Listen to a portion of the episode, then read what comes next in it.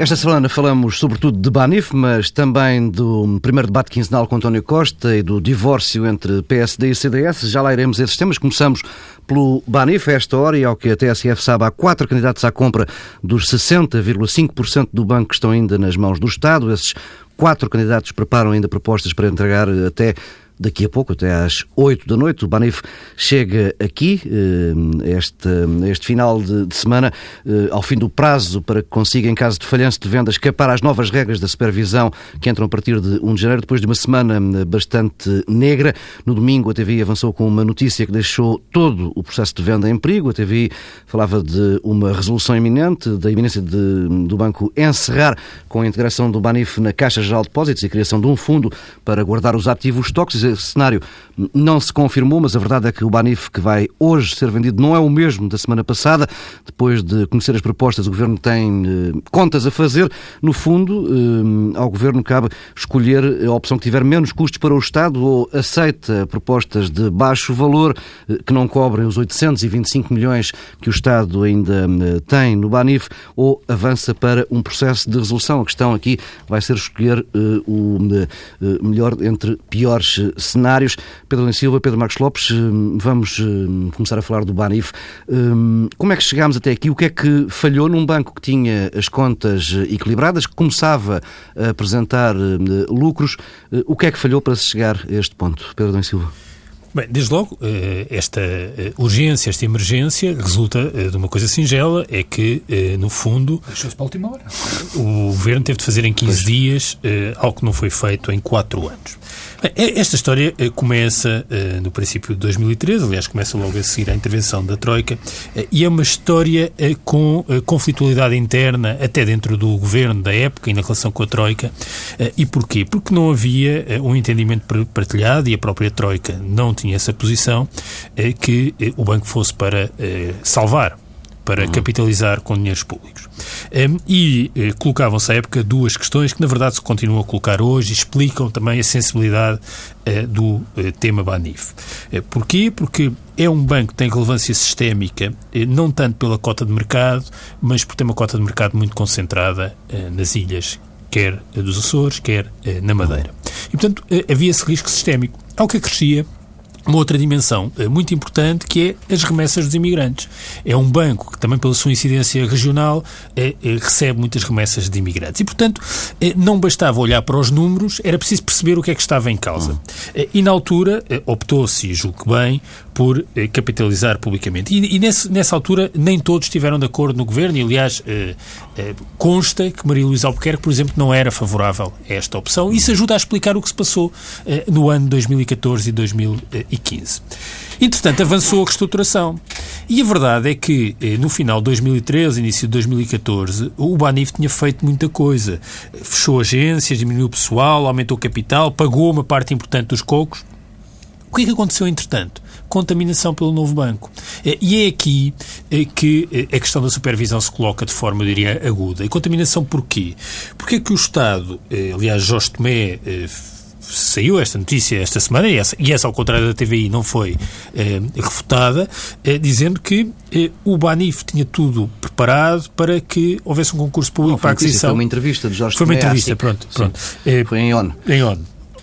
Eh, em março eh, de 2015 estava tudo preparado para os 61% públicos serem vendidos. E o governo não avançou com a venda. E não avançou porquê? Por causa do Banif. É que eh, não era possível vender dois bancos ao mesmo tempo. Uhum. E o processo de venda do. Desculpa, por causa do novo do banco. Novo banco. Eh, e o processo de venda do novo banco, e aí é um dos. Depois à frente falaremos da supervisão, mas é uma coisa é, incompreensível. Dizer, o processo de venda do novo banco só podia ocorrer depois dos testes de stress e depois da reestruturação do novo já, banco. Já, já falaremos do Banco mas, mas, é que, mais, mas é que a questão é que esse acelerar e encurtar dos prazos da venda do novo banco teve apenas eh, razões políticas, inviabilizou o processo do Banif. E porquê é que nós estamos hoje aqui? Estamos aqui por, força da contaminação do novo banco, por uma política de passividade de Maria Luísa Albuquerque a partir do momento que passa a ser Ministra das Finanças, que no fundo consolida e confirma a sua posição, aliás, aparentemente contrária àquela de Vítor Gaspar eh, no período anterior, e por alterações na administração do Banco de Portugal e por uma mudança eh, na ação do Banco de Portugal. Hum. Nomeadamente, porque outra coisa que convém recordar é que quem vai para a administração do Banco de Portugal eh, em outubro, novembro de 2014, tendo o pelouro da supervisão, era administrador do, do Banif até então. Eh, e é alguém que tem também uma posição diferente daquela que passa por eh, uma solução para o banco sem desfazer o banco. E, portanto, esta consolidação de, de fatores... António Varela. António Varela, que, aliás quando vai para, para, para o Banco de Portugal e para a administração do Banco de Portugal, eh, aparentemente, e julgo que aliás a notícia é tua, Paulo Tavares, eh, eh corrige-me se não é verdade, contrata também eh, uma empresa, uma consultora com financeira com a qual tinha contactos anteriores para colaborar eh, eh, no, no, processo de venda, venda do, novo banco. Do novo banco. E, e, portanto, tudo isto ajuda a explicar porque é que há eleições e um dossiê com esta complexidade e, esta sensibilidade não, é? não, só não está resolvido, como pelo contrário, não está resolvido, cria uma situação, uma bomba relógio que é quase ingerível em 15 dias. Pedro Marcos Lopes, como é que chegamos aqui? Falhas é que identificas? As mesmas do Pedro? Não, as falhas que o Pedro identificou são falhas que, não são questão de opinião, que são, que são factuais. Mas há aqui, na minha opinião, pelo menos três questões eh, que são questões políticas e muito menos que têm a ver com, com a solução do banco. Eh, mas que vão dar aos problemas do Banif e ao que está em causa hoje, hoje por hoje. É, é muito interessante, tu na tua introdução disseste, bom, agora eh, vamos ver o que é que tem menos custos para o Estado. Sim. O que tem menos custos para, para, para, Aliás, não disseste isto, o que é que tem menos custos para o contribuinte. O, e foi, a dada altura, nós tivemos uma, uma, uma postura política perante todas as situações que é, bom, o que nós temos a fazer é criar o menos encargo para os contribuintes possível. Portanto, como se, isto, como se esta fosse a única razão, como se isto fosse a única questão de interesse público que existe numa comunidade. Uhum. É evidente que haver menos ou mais custos para os contribuintes é uma questão que diz respeito a todo o cidadão. Só que as questões políticas não se podem definir com um espectro tão pequeno. Não é assim que elas se definem. Aliás, tem sido, por causa disto, ter menos dinheiro, gastar menos dinheiro para os contribuintes ou gastar mais dinheiro dos contribuintes, que muitas decisões foram tomadas pelo antigo governo, que eu enfim, algumas delas não, não concordei. Quer dizer, nós temos. O interesse geral não se define dessa maneira. A única coisa que conta não é o dinheiro dos contribuintes. Quer dizer, o dinheiro dos contribuintes vai para. Aliás, é por causa disso que nem há consignação de impostos, vai para um bolo e depois os representantes do poder, os, os nossos representantes, gerem esse, gerem esse bolo. O segundo ponto, que, que deriva deste, tem a ver com o Estado, a, a determinada altura, representado pelo governo, bem entendido, achou que devia capitalizar com dinheiros públicos o, o, o Banif. Eu também tendo a concordar, sobretudo pela questão das remessas dos imigrantes. Eu não acho que houvesse um, um, um problema sistémico, eh, mesmo a nível das, das, eh, das, das regiões autónomas, mas há um problema grave com a questão dos imigrantes. Bom, mas essa foi uma decisão que foi tomada pelo governo capitalizar e, no meu entendimento, bem. Só que depois disso houve como uma espécie de esquecimento geral por parte do, do governo e do Estado sobre o Banif. Quer dizer, como se nunca mais nada tivesse acontecido. Entretanto, como soubemos, o Pedro, curiosamente, trouxe, trouxe, aqui essa notícia a semana passada, que era uma notícia do dinheiro vivo, as entidades europeias sistematicamente mandavam preocupações para cá dizer, pá, cuidado, cuidado, isto está-se a passar, isto está a passar. Há também algo que, que me parece que é relevante. A dada altura, em termos políticos, houve. Uh, uh, no princípio, houve uma falta de entendimento entre a Troika e o Estado e o Governo entre por causa da solução Banif. Mas, a determinada altura, levantar a questão Banif podia levantar mais problemas podia levantar problemas, podia levantar levantarem-se mais questões no que dizia respeito ao sistema financeiro e nós estávamos eh, com esta questão, com a questão magna que foi para o governo anterior, a questão da saída limpa. Quer dizer, e havia aqui uma espécie de, de tandem, quase um colaborar entre os dois, vamos agora esquecer um bocadinho isto, e foi isso que foi completamente hum. esquecido. Ainda para mais havia, e bem, já disse, já foi dito, a questão do novo banco, eh, e portanto vamos esquecer isto. E chegamos a este momento. Eh, a regulação já lá vamos. Eu acho que nós temos um problema enorme de regulação, mas não somos nós, portugueses, que temos só esse problema da regulação. O problema da regulação no sistema financeiro transcende muito uh, o, o problema de Portugal, transcende muito Portugal, até o problema da Europa. Mas tivemos a solução de, de, de, do, do governo. E o governo, a dada altura, a sensação que dá é que começou a tirar para debaixo do tapete estes problemas todos. Quer dizer, não, era como se não existissem estes problemas. Foi-se esquecendo. Foi atirando como, como se existisse, como, como se existissem como se alguns problemas fossem para esquecer hum. até melhor altura. E chegamos a este ponto. Chegamos a este ponto onde nós já percebemos todos. Mas quer dizer, que... mas essa, desculpa, essa tática, eh, presumindo que neste momento o PSD e o CDS eram um governo, estariam abraços com o mesmo problema, não é? Que não, não, não ajudava grande coisa. É é? completamente diferente lidar com um problema destes em campanha quando se está no poder ou quando não se está no poder. Completamente diferente. Sempre. E se estando-se no poder, tem-se logo uma capacidade de gerir a informação que não se tem quando está na oposição. Sim, mas em todo o caso, que existe, não era só uma questão de gestão uh, de informação. Não, não, não é isso. O que se vê não, não, aqui mas... não funcionava. Oh, Pedro, a certa oh, Pedro, altura deixa de Pedro, funcionar. desculpa, mas a pergunta do, do Paulo não, não, mas é... a pergunta do Paulo é, é, que isto era evidente que este problema não, não, ia acontecer. Ia, fosse com um governo ou com outro. Mas é? ia acontecer, não... ia acontecer. Agora, a maneira de se gerir o problema agora é que é completamente diferente. Os danos que vão ser feitos às, pa às partes, não, ao governo ou à oposição, são completamente diferentes. Estando, Aliás, estando na oposição, estando outro no governo. de informação. Há aqui dois, dois momentos, eh, um deles em outubro ainda um comunicado, primeiro as declarações de Maria Luís sobre o Banif e depois um comunicado que é emitido em nome do PSD, assinado por, por Maria Luís Albuquerque, eh, que provocaram uma grande perda de valor em Bolsa e eh, depois na passagem de pasta com o Mário Centeno, já com, com o novo governo eh, em funções, Maria Luís volta a falar do Banif. O Banif estava mais ou menos tranquilo oh, e, ninguém falava oh, dele. Paulo, é? Eu tenho medo de ser mal Mas a questão de não falar, oh, desculpa só Pedro, a questão de não falar não, Sim, não faz desaparecer o problema. Não? É, o problema ia surgir pelo menos no dia 1 de janeiro. Eh, e, portanto, eh, não era por aí. Isto acabaria por, seria um problema que acabaria por, por oh, oh, Pedro, mas quer dizer, eu não quero ser mal entendido. Eu, eu acho, obviamente, que era um problema que acabaria por surgir. Não, eu acho que para isso não há dúvida. Já uh, uh, uh, nisso estamos, estamos conversados. Agora, porquê é que o Governo, porquê é que o Governo em campanha durante o último ano não falou deste, deste assunto, deixou este assunto rolar, fez a pior coisa que se pode fazer, mas isso foi no Novo Banco e no Banif. E, eu, eu disse aqui na altura do Novo Banco e do BES, e disse do Banif, um problema desta magnitude não pode ser, uh, não pode ser delegado.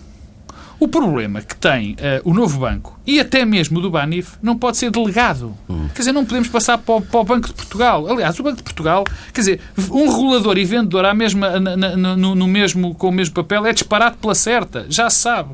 Quer dizer, e o que eu na altura achei mal e continuo a achar e fiquei contente com a decisão, com as palavras de. Aliás, isso foi comum, com as palavras de António Costa quando disse obviamente que isto vai ser um problema que vai ser resolvido por nós e provavelmente vai ter uhum. custos para os contribuintes.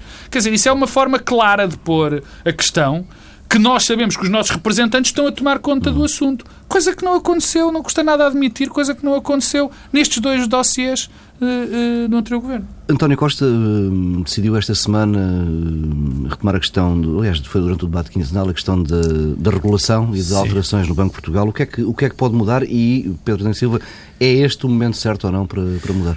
repara, estamos todos a aprender, todos na Europa a aprender com, com, eh, com, com a supervisão e com as, as, as alterações na eh, União eh, Bancária. E esta aprendizagem é também uma aprendizagem difícil e, portanto, eu eh, não digo que houvesse capacidade no momento que foi transposta a diretiva e que foi preciso criar um mecanismo de resolução, que houvesse capacidade para perceber que a entidade de resolução tinha de ser uma, a autoridade de resolução uma e a supervisão outra. Hum. Acho que isso hoje é mais fácil de perceber. Sim, é, isso e, portanto, é, tens toda a razão. Quer dizer, natural, chegou-se agora, desculpa interromper, chegou-se a uma altura que agora toda a gente acha que pode criticar a decisão de, de, de, de não se misturar a coisa. Eu, eu sou franco, eu critico porque sempre achei uma má decisão, mas sei que as pessoas que disseram nessa altura, eh, quer dizer, e, portanto, não... eu acho que faz parte da aprendizagem. Hum, acho natural que agora haja um contexto para refletir sobre isso e que possa ser eh, alterado, eh, eh mas não é eh, o problema essencial, não sendo um problema irrelevante. É evidente que há um,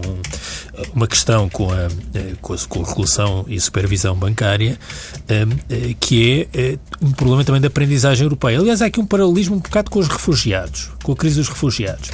É que as questões só se alteram, não, não, é que as questões só se alteram quando chegam ao centro. Uh, Itália e Espanha têm um problema de refugiados há aqui 15 anos, 20, Sim, e queixam-se uh, diariamente disso e chamam a atenção para esse problema.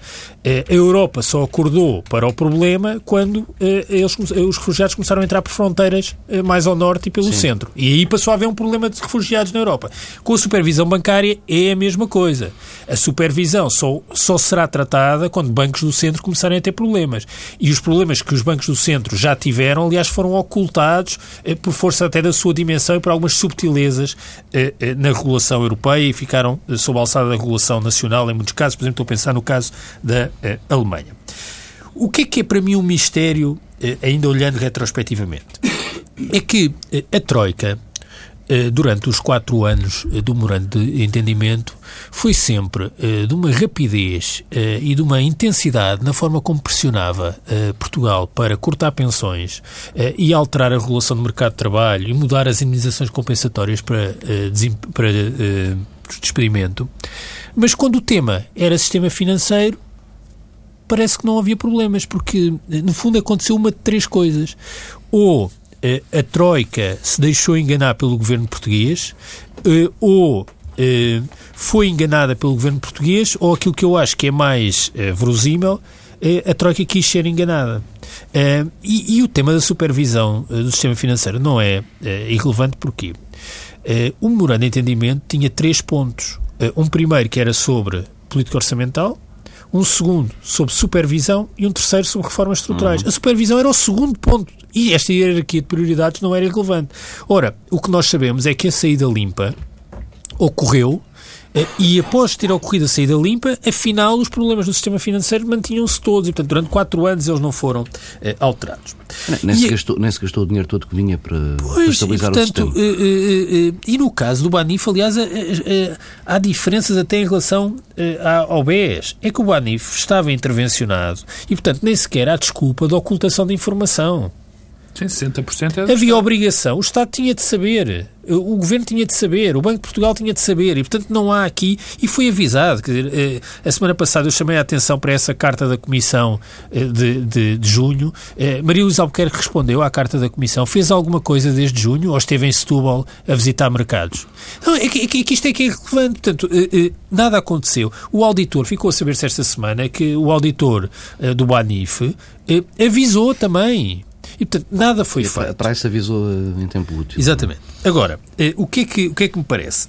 Houve aqui uma contaminação de uma escolha política, e a escolha política foi fingir que era o Banco de Portugal que tratava do novo banco, quando era o governo que pressionou o Banco de Portugal e o governador do Banco de Portugal aceitou para se tentar vender o banco quanto antes. Ora, era possível ter mais, um prazo mais longo para vender o novo banco e é uma irresponsabilidade naquilo que é uma das principais missão, missões do Banco de Portugal, que é garantir a estabilidade do, do sistema financeiro, foi uma irresponsabilidade a iniciar um processo de venda antes da reestruturação do novo banco hum. e antes dos testes de stress. E com essa falha grave do governador, impediu-se também a solução do problema do Banif, porque não era possível fazer as duas coisas em eh, simultâneo. Com a agravante, e eu retomo aquilo que disse há pouco, com a passagem de António Varela do Banif para o Banco de Portugal com o pelour da supervisão, este problema agravou-se. E agravou-se porquê? Porque eh, há muitas pessoas interessadas em, na compra de alguns ativos do Banif partindo do banco.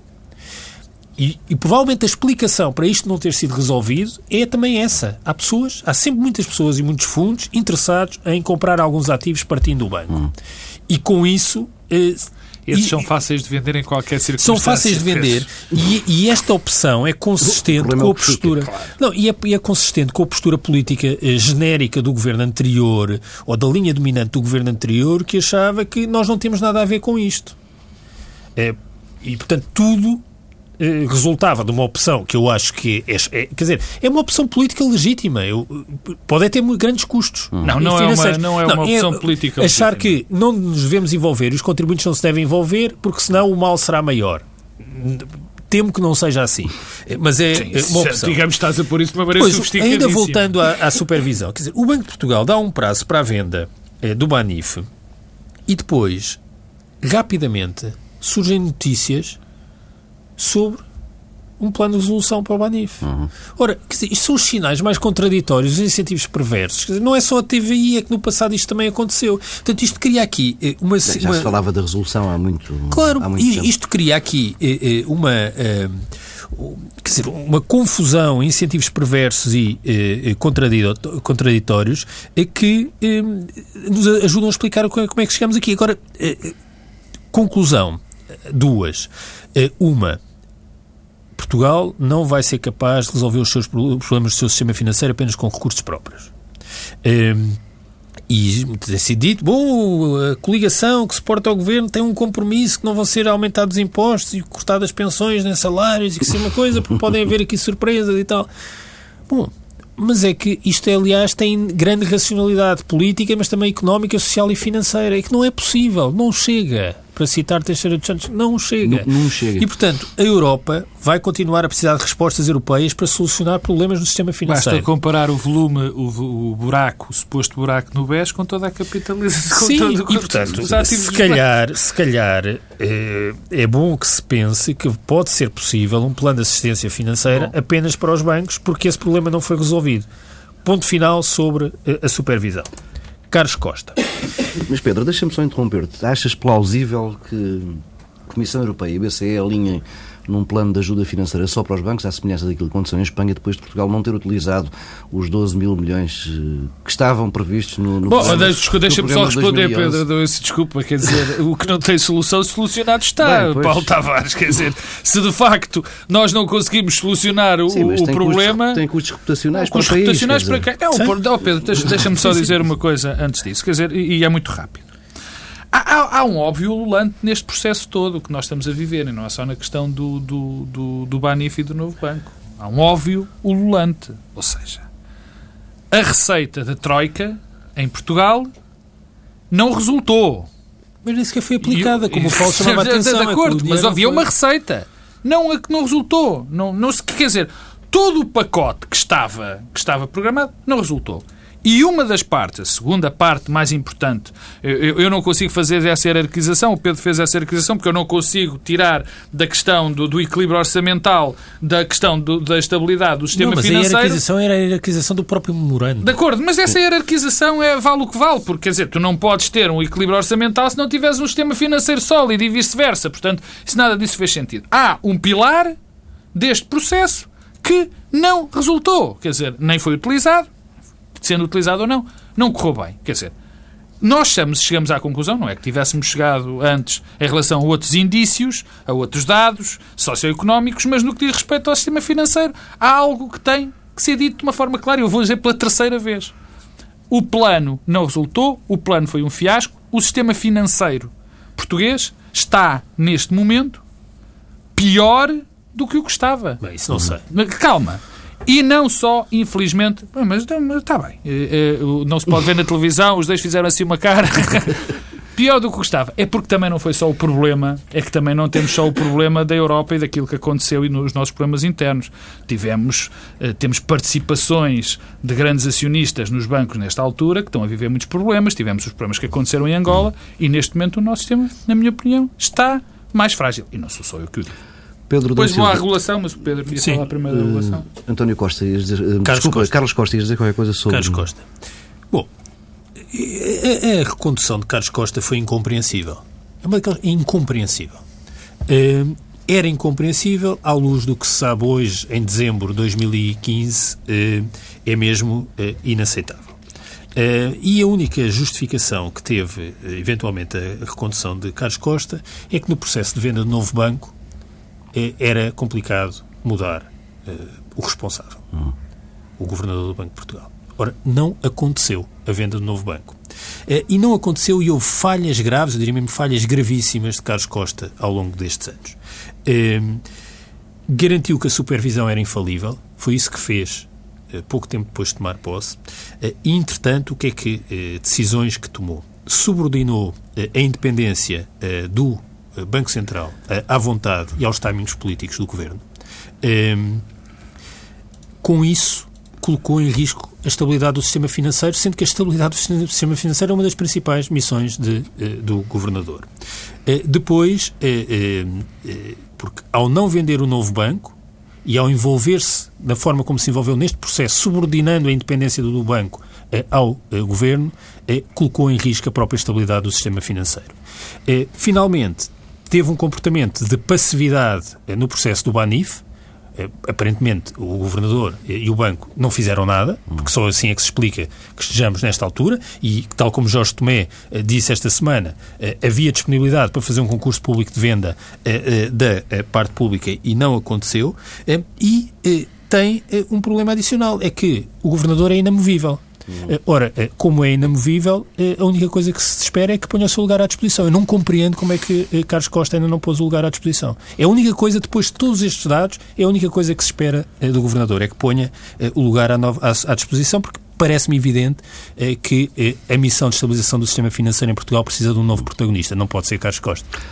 Pedro Antes Marcos da... Lopes, muito rapidamente, a questão da resolução. É, deve ou não deve mexer da regulação, da regulação, aliás? Não, para já, acho que António Costa andou muito mal a falar na necessidade de mudar o sistema de é regulação nesta altura não? É? do campeonato. Quer dizer, não é nestas alturas que se tratam destes assuntos. Acho que foi precipitado e, e, e mostrou algo que, que, nós já suspeitávamos e que suspeitávamos, não, que sabemos e que se foi arrastando durante os últimos anos, é que o Partido Socialista tem um óbvio desconforto não gosta da, da, atitude, não gostou da atitude da Carlos Costa, não gosta de Carlos Costa, acha que Carlos Costa não esteve bem como, como, como governador do Banco de Portugal. Está no seu direito, não vale a pena agora andar a esconder isso, como António Costa parece Sim. que fez, utilizando um argumento que, na minha, na minha opinião, neste momento não é de utilizar. Bom, eu tenho, a, a, a eu, eu, eu, em relação a, a Carlos Costa, acho que ele cometeu o erro capital de aceitar coisas que não podia ter aceitado. Ou seja, Carlos Costa foi fruto daquilo que não podia fazer, que foi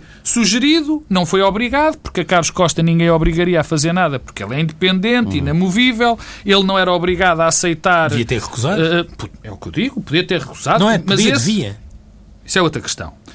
O que eu digo é, ele, no fundo, a, a, responsabilidade que eu dou é, ele não devia ter aceito algo que o governo lhe, lhe, tentou impor, ou não lhe impôs, não lhe sugeriu, e ele não devia ter feito. Não só o governo lhe devia ter, não lhe devia ter sugerido, como ele não devia ter aceito. Esse é a primeira. Não podia agora estar a tratar de, de vendas de, de, bancos e regular ao mesmo tempo, uh, atrasou-se em processo e deu a cara pelo governo por atitudes que o governo devia ter tomado, e portanto essa é a principal. Eh, razão da minha crítica a, a, a Carlos Costa. Agora, no que diz respeito à, à, supervisão e à regulação dos bancos, eu tenho neste momento muitas dúvidas em relação à capacidade de qualquer banco central de um país regular o sistema financeiro. Uhum.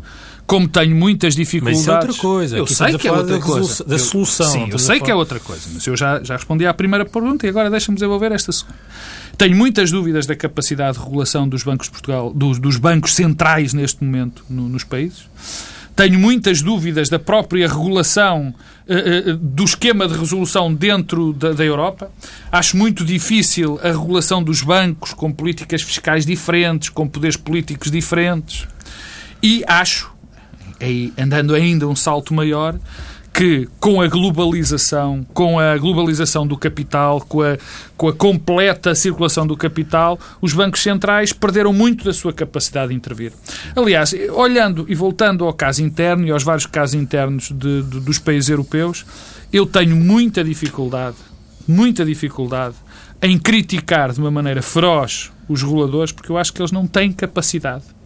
Não têm capacidade, não têm meios. Hum uh, uh, por muitos bons que eles fossem, de conseguir uma regulação eficaz e uma supervisão eficaz. Vamos eh, avançando muito rapidamente para o outro tema, eh, divórcio entre PSD e CDS, anunciado. Ou seja, tão dramático. Semana, esta semana. é uma separação amigável. Ah. Uh, anunciada esta semana uh, à margem de um jantar natal do grupo parlamentar do PSD, anunciada por Pedro Passos Coelho, bem entendido, e depois as movimentações de Rui Rio, que me veio dizer que duvida que Passos Coelho tenha capacidade para voltar a ganhar uh, uh, eleições. E depois mais um dado curioso também, PSD e CDS votaram hoje ao lado do PS uh, a redução da contribuição extraordinária de solidariedade para as pensões mais elevadas. Nosso diretor fartou-se de me criticar aqui quando eu disse que havia que iriam existir alturas em que aqui foi logo, aqui foi logo a primeira. Aliás, parece, quase que parece que isto foi, foi feito para testar, não, não, para testar Sim, a, a palavra de Passo Escolha. Queres que comece por onde, Paulo Tavares? Por onde quiseres. E Bom, desde que não demores muito tempo. Não, não vou demorar. Eu, eu em, relação, em, em, relação a. a, a Deixa-me só dar uma nota em relação ao debate, muito rápida. Eu, eu na altura da tomada de posse do governo, disse que não acreditava que, que Pedro Passos Coelho durasse muito tempo no Parlamento, uhum. tivesse, assumisse a liderança da bancada e, e, e, e o contraditório com António Costa. Mas assumiu. Assumiu, eh, assumiu, mas eu acho que não vai assumir por muito mais tempo. Reforça aquilo que disse. E porquê? Porque claramente é Pedro Passos Coelho elevado. Pedro Passos Coelho ainda não saiu da pele de primeiro-ministro, isso parece-me claro. Ainda não, ainda, não está, ainda não está confortável na sua pele líder da oposição e, sobretudo, ainda não há uma linha de oposição uh, uh, bem definida no PSD. E enquanto isso acontecer, facilita muito a vida a António Costa. Uh, facilita muito a vida a António Costa. Aliás, tenho muita curiosidade para ver, por exemplo, daqui a 15 dias, quando já se puder falar do caso Banif e de outros, se, vai, se Passos Coelho vai estar ou não vai estar. Daqui a 15 é, dias muito, não vês é muito, Sim, daqui a 15 é dias não. Portanto, esse, esse, essa é a nota do debate que eu, que eu queria, só, que queria só dar. Em relação a, a Rui Rio. Bem, Rui Rio é o rei dos passos em frente que depois não vão a lado nenhum, não é? Isso é um, é, já está a tornar um clássico. Eu, eu ao contrário, eu, eu, eu acho que Pedro Passos Coelho eh, estará tão, mais, tão menos reforçado quanto mais durar a legislatura. Ou seja, eu continuo convencido que Pedro Passos Coelho vai durar a legislatura como líder do PSD e se vai candidatar às próximas eleições, mas muita água vai correr, não é? Hum.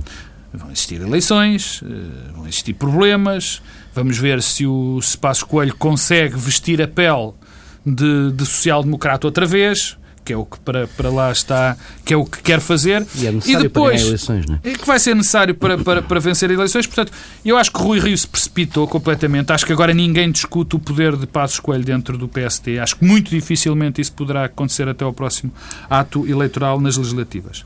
Como última nota, em relação ao CDS e ao PSD.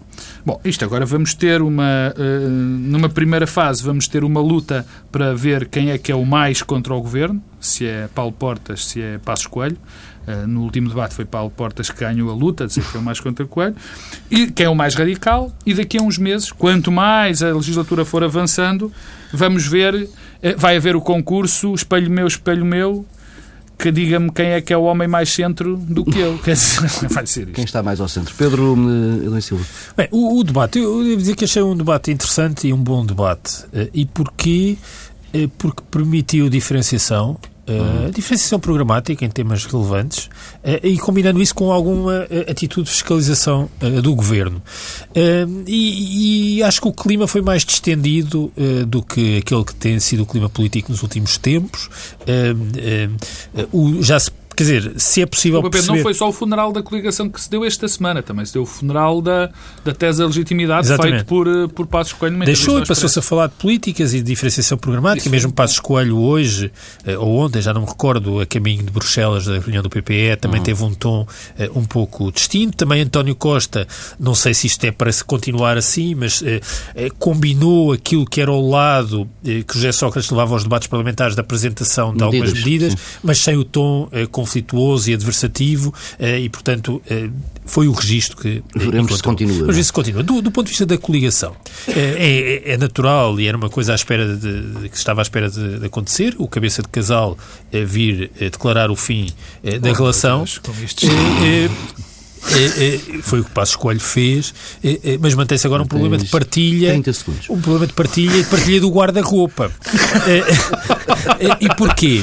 E é a questão do posicionamento. Ora, Eu acho que quando se para da mulher não fica com a roupa da mulher, Pedro. Desculpa lá, pá. Partilha do guarda-roupa das, das roupas de cama. Das roupas de cama. Das roupas de cama. E com isto vocês não me estão a deixar concluir a minha ideia. E qual é o que é que há para partilhar? Esta ideia do posicionamento político. É curioso, porque o principal cimento da coligação à esquerda, um dos principais, é o tom com que a coligação de direita se refere à coligação à esquerda. Pergunte lá ao seu sócio, pergunta à Mortágua, e Catarina o que é que acha? Eh, e os sindicatos, nós somos vocês é a favor dos sindicatos, é toda esta linguagem eh, favorece a solidez da coligação, porque ajuda a consolidar. Mas ao mesmo tempo tem um problema de guarda-roupa. É porque o que se percebe sempre é que eh, Paulo Portas e Passos Coelho são genuinamente contrários a um posicionamento mais ao centro centro e foge-lhes a boca para a verdade. Eh, e esse fugir a boca para a verdade não é compaginável com uma afirmação mais ao centro. Alguém acredita que uh, a alergia de Paulo Portas aos sindicatos é compaginável com uma afirmação mais ao centro? Ou que Pedro Passos Coelho agora vai se tornar num moderado? Oh, Pedro, vais ter grande surpresa. Não, vai fazer, não, não, vai fazê-lo, mas não é credível. E esse problema da credibilidade vai acabar por se Temos... Então, e um bom Natal para os nossos é ouvintes. Isso, temos mesmo de fechar. Nós não estaremos por aqui nem no dia de Natal, nem no dia de Ano Novo. Regressaremos já em 2016, portanto, boas festas.